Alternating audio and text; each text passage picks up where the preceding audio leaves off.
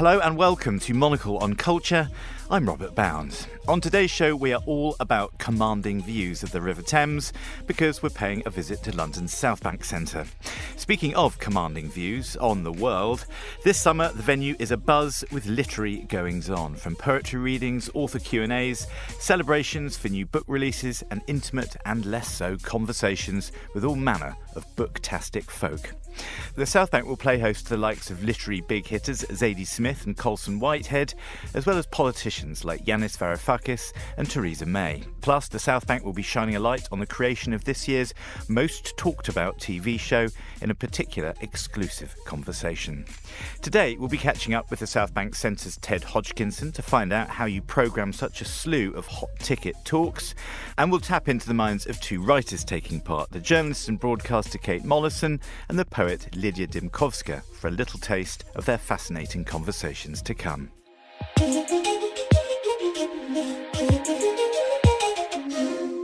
First up, I was joined in the studio by Head of Literature and Spoken Word at the Southbank Centre, Ted Hodgkinson, to hear how he goes about programming the events and what themes he thinks are top of this summer's literary agenda.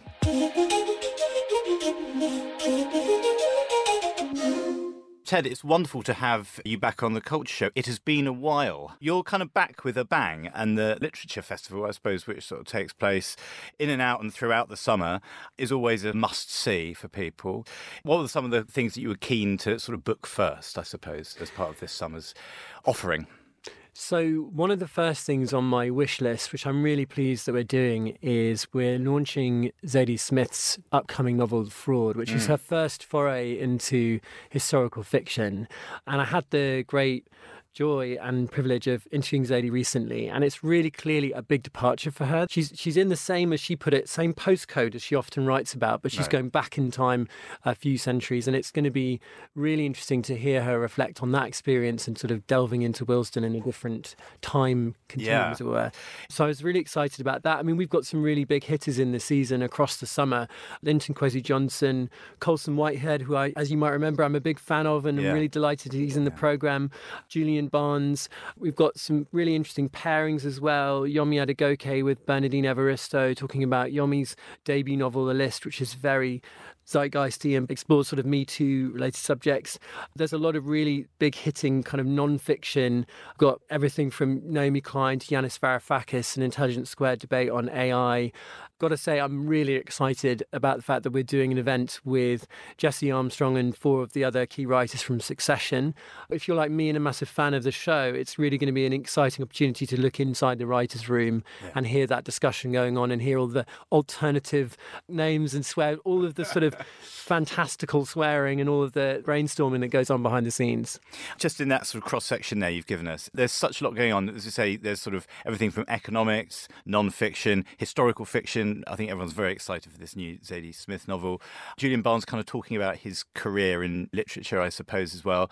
The pairings thing is really interesting. How have you decided to do that? Do the writers do you have to put them together? Do you have to matchmake, or are they kind of friends? Do they kind of move in the same circles? Because that's quite a tough thing to get. One thing to get a literature critic or someone, or yourself, obviously, to do a Q and A with someone on stage.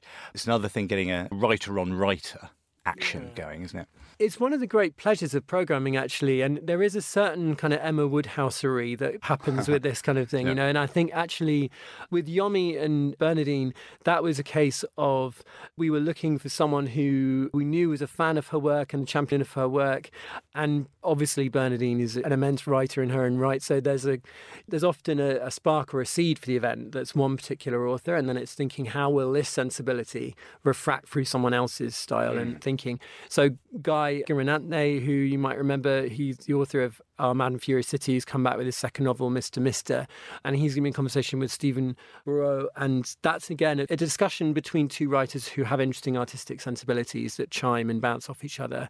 But yeah, I think it's one of the really exciting and rewarding things that we get to do is pairing people up, thinking about chemistry on stage, and also sometimes thinking about who's going to introduce just that little soupçon of tension and friction to sort of pry someone out, and particularly with things like non-fictional debates around, you know, AI, whatever it may be, that's obviously an important ingredient. Moving away from the kind of literary end of things, more towards having real debates that go beyond the sort of Twitter spats or whatever that are really illuminating and insightful. And I think in order to, to achieve that, you really need people who are prepared to be challenged and put up a bit of resistance. And, and in terms of the programming of it, use the word zeitgeist to describe a novel. Mm-hmm. And I wonder how, if simply in picking the authors of the most interesting books that are coming out this year, you naturally get a cross section of public debate and of what's going on in the literary world, or whether you have to kind of consciously program that, whether you can sort of cherry pick your favourite books of the year, and it just so happens that you get a bit of economics, a bit of fiction, a bit of historical fiction, this, that, and the other,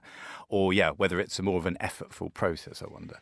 It's a really nice question. I suppose I should say absolutely first off that I have a fantastic team who I work with. So it's certainly not just about me picking my favourites. Although, as I betrayed at the beginning, I have some some particular predilections and interests in certain writers, of course but it is always a group discussion about which authors and which books we program.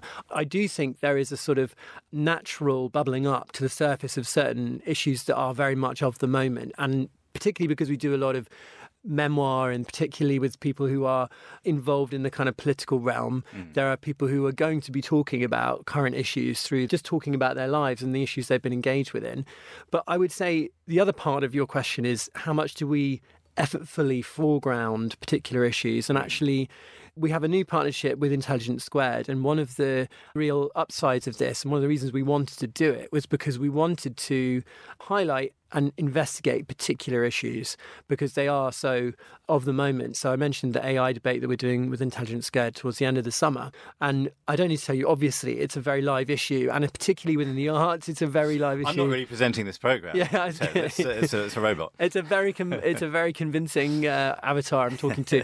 but yeah, I that's an example of a subject where we knew we wanted to address that. Yes, there are some books that, of course, many that are out on this subject, but almost irrelevant of what had been published. We knew that was something that we wanted to have a discussion about because Southbank Centre it is and, and should be a space for public debate about issues that get very heated, but we want to introduce a bit of light as well as heat. And I think that there is a real value in having those discussions in a physical setting because often when they play out, as we've seen, often these things get very polarized and fractious. Whereas actually, I think one of the values of an in person debate is you can hear a human being saying, This is what I genuinely believe, and they're often very expert and worth listening to. Well, it's nice that those issues and these hot topics come back to the world of literature, come back to the printed word as well. I think that's the thing. It's not you're not setting up two kind of pugilists in a boxing ring at the Southbank Centre, you're setting up perhaps two differing, perhaps two similar viewpoints, perhaps, but it's always coming back to the books. The fact that these people are authors and they've thought through things and this is a considered take rather than a radio argument, I suppose. Right? Absolutely. I mean, I'm a big believer in investigating things through writing and in prose, whether it's non-fiction or fiction. And I think in either case, I think what you find in a really interesting and illuminating book is that the pluralities of a given subject, the, the differences within it, the tensions within it all emerge. And so whether it's Naomi Klein writing about doppelgangers and online personalities, which is, you know, a book in which she's exploring kind of shadow selves and mm. what it means to be a person online, you know, and that has lots of novelistic traits as a book, or Zadie Smith or Colson Whitehead or Julian Barnes exploring the shadowy aspects of human nature that, you know, exist within us. And I think I do tend to think that writers who are really engaged and insightful tend to speak to current issues and concerns kind of naturally through being these kind of really engaged, almost sort of lidless eyes that are just taking in the world and putting it into words and articulating it in ways that we recognize a shared experience within that, but it's very distinctively through their voice and sensibility. And just finally, how much do you have to take into account people's box office kind of appeal? Because you've got people who have imperfect track records. I mean, Naomi Klein is always an interesting name to have on the list. Mm-hmm. Theresa May, Yanis Varoufakis himself. You know, these people have imperfect careers and will be asked, I'm sure, about those as well. This makes for good box office just as much as Zadie Smith coming talking about a probably wonderful new book, doesn't it?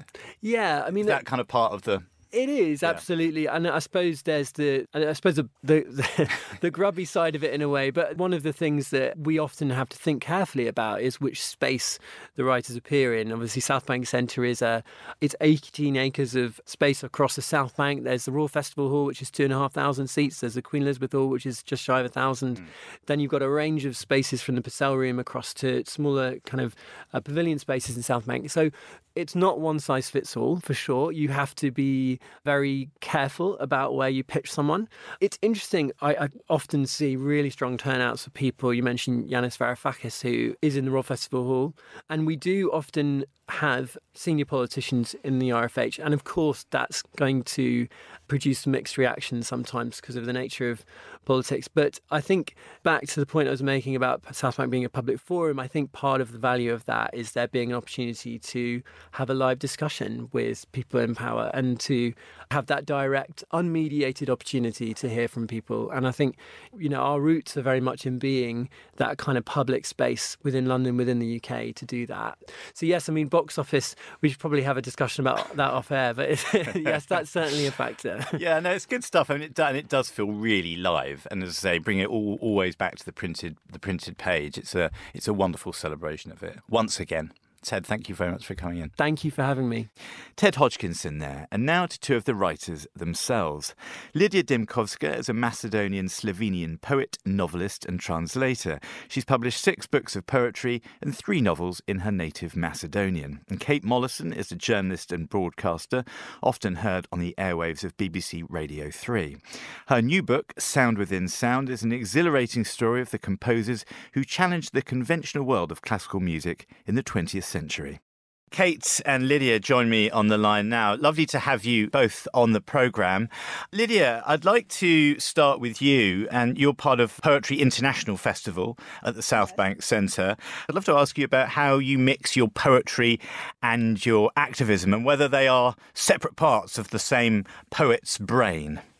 So don't try to be an activist, you know. For me, the writing is not a concept, it is a kind of inner dimension, inner necessity, actually. So I consider that we, the poets, uh, write with everything we possess in our being our fears, our attitudes, knowledge, consideration, emotions, of course. So the content of our soul and spirit more or less visibly comes to the surface of our poetry. And in my case, is that actually like this. So, you know, in this way, I think that I'm an activist in poetry when my poetry actually speaks about the human rights, about uh, things important for our society and for our world for the justice, for the freedom, for everything that is important for me as a human being. But more concretely, I'm an activist connected with poetry as an editor. Actually, in Slovenia, where I live, I edited two anthologies of writing of minorities and immigrants who live in Slovenia, and they write in other languages than Slovenian language. So it's a kind of historical event in Slovenia because it was the first anthology of this kind of literature. And I always actually fight for the writers who live in a society, in a country, but they choose their own mother tongue for writing.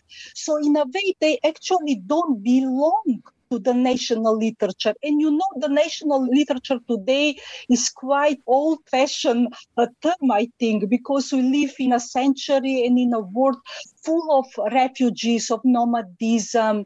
I think now it is time to speak about transnational literature. And I find myself in these topics. So you don't have a poetry hat and an activism hat. They are one and the same thing, and they, they rest with equal comfort on your head, I suppose. And this anthology that you put together in Slovenia, Lidija, presumably is shining a light on voices that might not have been heard, I suppose. Yes, they don't exist in a way, you know, because there are writers who actually left their countries very early and they don't belong to the countries from where they came but they also don't belong to the Slovenian literature because they write in other languages than Slovenian language. So they are nowhere. And uh, it is a pity for me, actually, and for the readers not to hear these voices, not to read these writers. This echoes perhaps something of the spirit of your book, Kate, Sound Within Sound, which shines a fascinating light, I have to say, on some sort of musical radicals and the, the unheard about and uncared for as well. Could you give us a little bit of an idea of the kind of drive of the book when you happened upon the idea to, to yeah, shine a light on these previously sort of dark corners of musical history? Yeah, sure. And you know what? Something that Lidija just said almost summed it up exactly, which is that it's a pity not to hear these voices and in my case to hear the music of these composers and that's really it i mean it's what it comes down to is we're we the listeners are missing out if um, we draw the borders too narrowly around what counts as classical music, and terminology is really shifting all the time. It's really malleable. So, what I've realized, having you know gone through really conventional classical music education and been a music journalist myself, and now I work for BBC Radio Three, is that there's a real importance to kind of who gets in and who's kept out, and who's the gatekeeper, and whose voices we elevate to certain stages, and who's given funding, who's given access to the infrastructure around certain types of music. Um, these things really do matter. And the more I looked into it, the more I realized there are so many fantastic composers around the world whose music just isn't being performed regularly and whose music is not reaching certain stages and certain ears, mine included. So it was a real voyage of discovery for me, which was fantastic. I had an incredible time researching this book because, you know, I allowed myself permission to just phone up the relevant people in the Philippines, in Brazil, in Mexico. I allowed myself the opportunity to go travel to St. Petersburg to track down the apartment of an incredible woman who lived and worked there under the Soviet regime. So it was a chance for me to pursue names that until that point I'd only really seen mentioned in footnotes or even not at all. These are names that are left out of standard classical music histories. And I suppose my book is provocational. I'm not trying to create a new canon, but I am suggesting that those history books should be prized open a bit and maybe a bit looser in terms of yeah, who's allowed in. I'm guessing that the gatekeeping around classical music well, the, the, gates are high and fairly traditional looking. Your book has been reviewed super well. The word radical has often been applied to it. Did the act of writing it feel like you were pushing against an open door or a closed door, I wonder, Kate, with the reception that you got from the people that you interviewed who seemed largely, some of the people that you obviously met face to face seemed overjoyed by you writing about them and interviewing them? Yeah, really interesting question. Definitely, it was an open door. Uh, as I said, those phone calls I made, those trips I made around the world, people were overjoyed. And, you know, these are not forgotten composers or undiscovered composers. I think that's really important. In the Philippines, Jose Maceda, who I devote a chapter to, is very well known. He's, he's famous. He's sort of a national institution. It's just that we here in the UK, or in the West in general, haven't bothered to do the research and to listen more widely. So it's not that these people don't have research around them. So I was phoning up people who've spent a lifetime championing these figures and feeling frustrated that their parts of the world have not been represented properly in standard music histories. So they were really, really pleased to get on board with the project.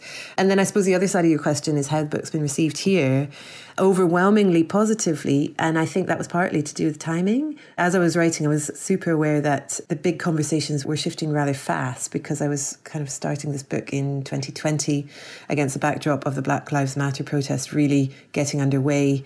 And so I think that the kind of headline attitudes towards diversity and towards shifting the narrative and decolonizing curriculums and these sort of things that maybe were more marginal as conversations actually kind of really took the main stage in a way that I found really helpful because I felt like I didn't quite need to make that argument and I could start from a slightly further starting point and get down to the nuance, which is surely the more interesting bit. That door seems like it it opened as well, right? That people are more receptive to this. People have more open ears to anything that sits in this activism pillar or anything that's described as radical, which might have had people running for the hills. People now people now much more into, I suppose. And Lidija, I wanted to ask you about that. Again, this sort of shining a light on unheard voices.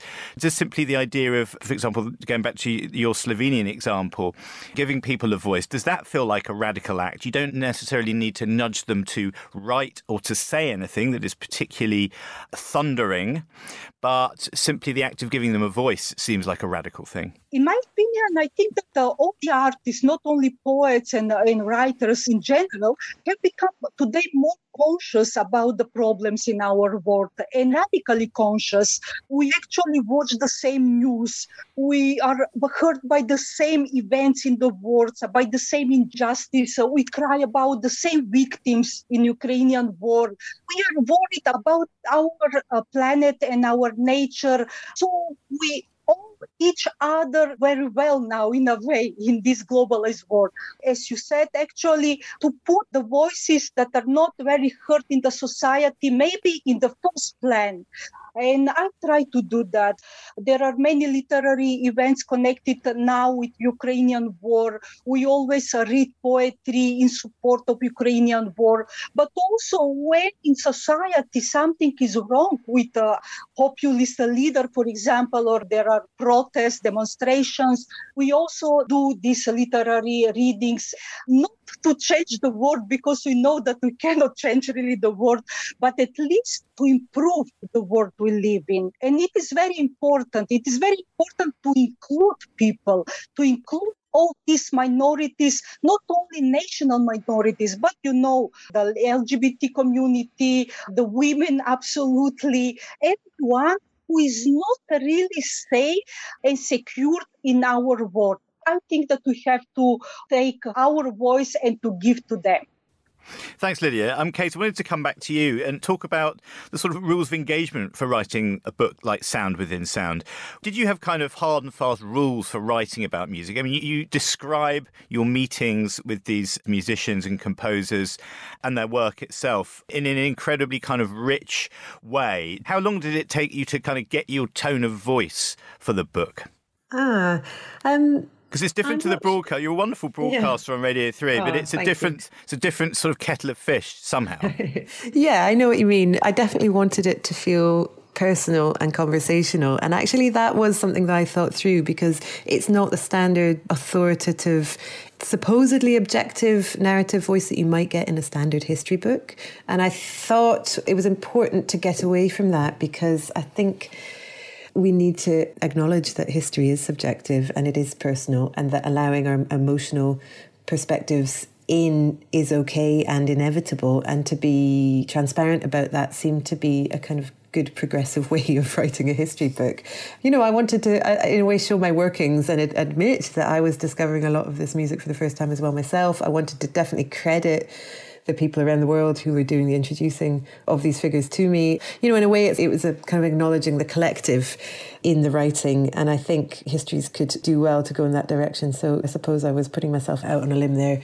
It was interesting talking to a lot of publishers um, before I decided to, uh, to to work with Faber on this book, and a lot of the editors I was meeting were saying, "Put yourself into this book. You know, make it a voyage of discovery." And I did question whether that's something that gets told to youngish women who are writing factual books, whether we, we have to be emotional and subjective in a way that men aren't. But then I thought, well, actually, maybe that's all right. Maybe we embrace that. And a lot of this music will be very unfamiliar to readers and maybe difficult, maybe outside of the comfort zone, that's okay. I think that kind of lending a hand to the reader, in the same way that on Radio 3, hopefully we lend a hand to the listener and going along with them into the unfamiliar territory, that's, I think that's a kind of useful and welcoming way into to, to sounds that are new and that are sometimes abrasive, sometimes violent, sometimes very slow, you know, sometimes need a lot of trust to sink into. So I suppose that's what was behind my choice of voice. But it's an interesting question. We should mention a couple of the composers you visited. Jose Maceda, some of this music is just phenomenal. It's phenomenal sounding. I mean, as in terms of in your description of it. Can you give us a little bit of an idea of his oeuvre and what you found when you when you spoke to him? Well, alas, I didn't speak to him because he's he's no longer with us. But I spoke to people who knew him very well, um, and worked with him and knew his family well and who still work with his archive and have been involved in staging his work. So I got as close as I could without the guy himself. And in fact, I, I, I mean, an example of the willingness that people were up for sending me unpublished, unbroadcast hours long interviews with him that they've kind of had on tapes since the 90s. And they thought, oh, you might find this useful. And my goodness, I did. So Jose Maceda is a Filipino composer who uh, was child prodigy as a pianist. He came to Europe, he studied in Paris, he went to the States. But uh, increasingly, he got interested in what classical music might mean to his experience as a Filipino person. And he went back to the Philippines and started working as an ethnomusicologist in the 50s and 60s, so kind of very early on in that field. And he went out all across Asia and elsewhere, Africa, South America, recording traditional sounds that were sort of dying out. And he tried to find a way of writing modern music that made sense in Asia and he wanted to sort of telescope village rituals into modern settings. And he was using the new technology of the day or technology in general. He wrote these huge mass participatory pieces, sometimes for 100 cassette tapes, and the piece would be performed by the audience. So you hold the cassette tape in your hand and you do choreographed movements. And it's those movements and those individual cassette players that are forming the piece. But my favorite one is, I think, probably the biggest piece of avant garde music that has ever, ever been been written and staged. And it's not just a dream because this actually happened in Manila in 1974 on New Year's Day between 6 and 7 p.m. in the evening. The only broadcast that was available on any radio station, because every radio station in the city took part in this broadcast, was this piece called Ugnayan by Jose Maceda. Each radio station plays a different part, so that the way it works is that everybody goes outside with a transistor radio, you all tune into a different station, and then you walk around. So everybody's experience of the piece is different depending on who you're standing next to, and it becomes this huge swarm of sound. He wanted to sort of replicate the type of organic sounds that you might get in the jungle when trees are swaying or insects are swarming. And so that's what he was doing, but with literally millions of people on the streets of Manila, all of them holding these radios. It's an amazing piece of public art. Sounds in, just incredible, kind of mad and so far, sort of far ahead of its time, I suppose. Absolutely. I am trying, I am trying to convince various institutions that we need to stage this work, and all of them are sort of look awed and daunted at the idea. But it's going to happen. We got to do it. We got to do it.